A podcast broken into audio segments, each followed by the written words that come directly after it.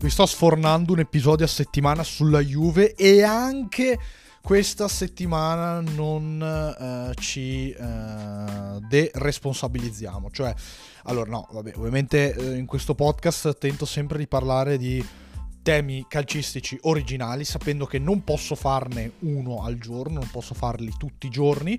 Ho una buona continuità, ma non potendone fare tutti i giorni, preferisco trovare, buttare fuori qualcosa di originale piuttosto che dico la mia su eh, XYZ, su cose che si sentono tutti i giorni. No, eh, sul calcio mercato, su, su, su, tutti i temi, come è andata partita X, come è andata partita Y. No, cerco di essere, eh, di, di, regalare degli episodi che possano essere utili a lungo termine. E quindi non, previsi- non solamente previsioni, top 11, insomma, tutto quello che, che avete visto. Quindi eh, due giorni fa ho sfornato un episodio relativamente alla, alle questioni Roma, perché la situazione è molto disorientante per quanto mi riguarda. Non ho voluto star lì a criticare Murigno pesantemente, a dire che De Rossi sarà fantastico o viceversa. Cioè, ho cercato di mettere tutte le carte in tavola per capire che eh, l'esperienza di Murigno alla Roma eh, porta dei rimpianti relativi alla finale di Europa League perché eh, per quell'episodio lì, per, per, per, quella partita lì, la Roma potenzialmente avrebbe potuto giocare quest'anno in Champions eh, in, in, prima fascia, avere una grande coppa in bacheca. E, eh, e poi insomma i miei dubbi relativi a, a De Rossi, alla scelta della proprietà, al perché eh, sia stato chiamato questo allenatore quasi esordiente praticamente e su cosa potrà raggiungere la Roma nel lungo termine. Però per quanto riguarda la Juve, eh, vi ho parlato allora due settimane fa di Nongé di, un, di, uno di quei giocatori che vengono dalla next gen secondo me sarà uno dei prossimi ad esplodere con la Juve, tant'è vero che fino a questo momento, allora io lo sto registrando il mercoledì, quindi magari dico una stupidaggine, però eh, fino a questo momento la Juve non è mai andata eh, su un centrocampista, cioè fino al 19 gennaio la Juve non è mai andata forte forte forte su un centrocampista come si pensava avrebbe potuto fare eh, da ottobre quando è stato squalificato Fagioli dopo Pogba, quindi noi credevamo che la Juve sarebbe andata su una mezzala, su uno in mediana e poi alla fine eh, nessun equilibrio è stato toccato, è stato eh, spostato di un millimetro e quindi si va così. E eh, può essere inserito secondo me da qui a fine stagione un giovane interessante come Nonché che a differenza di Ildiz e Hausen ha uh, de- de- del lavoro da fare in prima squadra non è giocatore fatto e finito però è un 2005, quindi lo aspettiamo. E per quanto riguarda invece l'episodio, l'episodio della scorsa settimana, vi ho parlato di Ildiz, che secondo me è uno dei, mh, mm, dieci, uno dei giocatori più forti usciti dal campionato primavera degli ultimi dieci anni e per lui vale il discorso del next gen ma fino a un certo punto perché non ha giocato tantissimo in next gen. Ha giocato molto di più Hausen ha giocato molto di più Noger hanno giocato molto di più giocatori che ora militano in prima squadra della Juve come Miretti come Link Junior ma il Diz di fatto ha giocato pochino in next gen. Un po' quest'anno un po' l'anno scorso però spizzica e bocconi. Invece lui è uscito pra- praticamente dalla, dalla, primavera alla prima squadra, cioè già in tournée da, da da, dall'estate scorsa, quindi dopo il primo anno di primavera qualche presenza in next gen, poi prima squadra e via. E tutto quello che sappiamo. secondo me il Diz è uh, uno dei uh, migliori talenti usciti al campionato primavera negli ultimi dieci anni. Forse anche il migliore, mh, mm, visti, visto il livello e le impressioni che ci dà il Diz sono fantas- fantasmagoriche.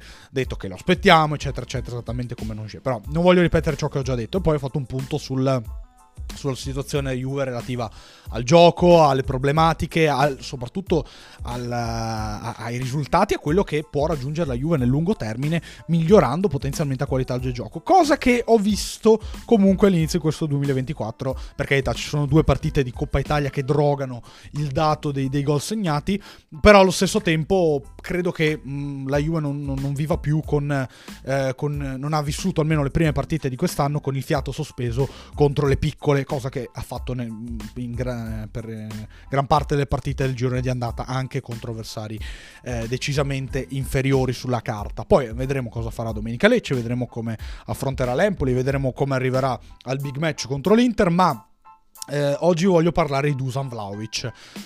Giocatore... Eh, di cui si è discusso, dibattuto, chiacchierato in lungo e in largo, eh, a ragion veduta, perché parliamo di un, di un, attaccante pagato 80 milioni due anni fa dalla Juve, preso per fare il salto di qualità, preso per trascinare la Juve nel presente e nel futuro, e poi insomma la, la parabola di Vlaovic la conosciamo tutti.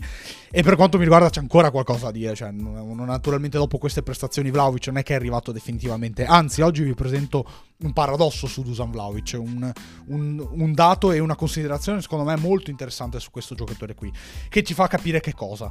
Secondo me Vlaovic è migliorato, Vlaovic secondo me è migliorato, a differenza di quello che si dice secondo me eh, si è detto nel, nell'ultimo periodo, da, no, nell'ultimo periodo magari no, però negli ultimi anni sicuramente sì. Secondo me Vlaovic come calciatore è migliorato, è migliorato come partecipazione, è migliorato anche dal punto di vista mentale, fa vedere, soprattutto nelle ultime gare, diversi aspetti eh, migliori a questo punto di vista. Ed è un giocatore che viene psicanalizzato da due anni a questa parte, quindi ogni volta è Vlaovic però eh, qui ha reagito malino, qui sbaglia perché... Eh, oppure l'altra, l'altra, l'altra corrente, Vlaovic non viene servito abbastanza, Vlaovic è un grandissimo giocatore ma allora calma, cioè, l'equilibrio secondo me è sempre la cosa più giusta in questi casi, cioè Vlaovic è sicuramente un grande attaccante, Vlaovic fa grandi gol, Vlaovic ne può fare tanti di grandi gol e soprattutto eh, Vlaovic ha ancora diverse cose da migliorare, quindi la gestione del pallone spalle alla porta,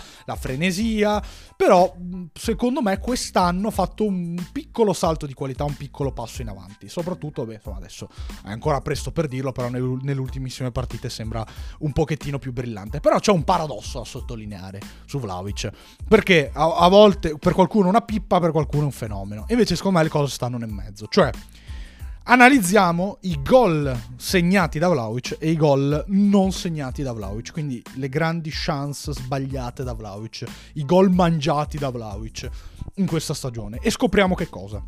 Scopriamo che con l'Udinese segna su rigore di sinistro, semplice con il Bologna fa un gran gol di testa, gran, e non sarà l'ultimo. Con la Lazio fanno super doppietta di destro, il primo di controbalzo strepitoso, il secondo portandosi a spasso la difesa e tirando da fuori area con il piede debole.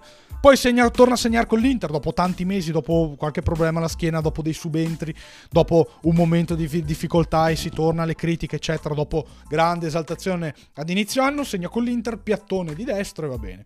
Poi Mm, di nuovo un periodo così così, segna un gran gol di testa a Frosinone, gran gol di testa a Frosinone, segna un gran gol di testa con la Serenitana all'ultimo minuto, decisivo come quello col Frosinone, e poi insomma i due golassi di martedì contro il Sassuolo, uno su punizione, uno da fuori area, due piattoni di, di sinistro belli da vedere e, e, e detonanti.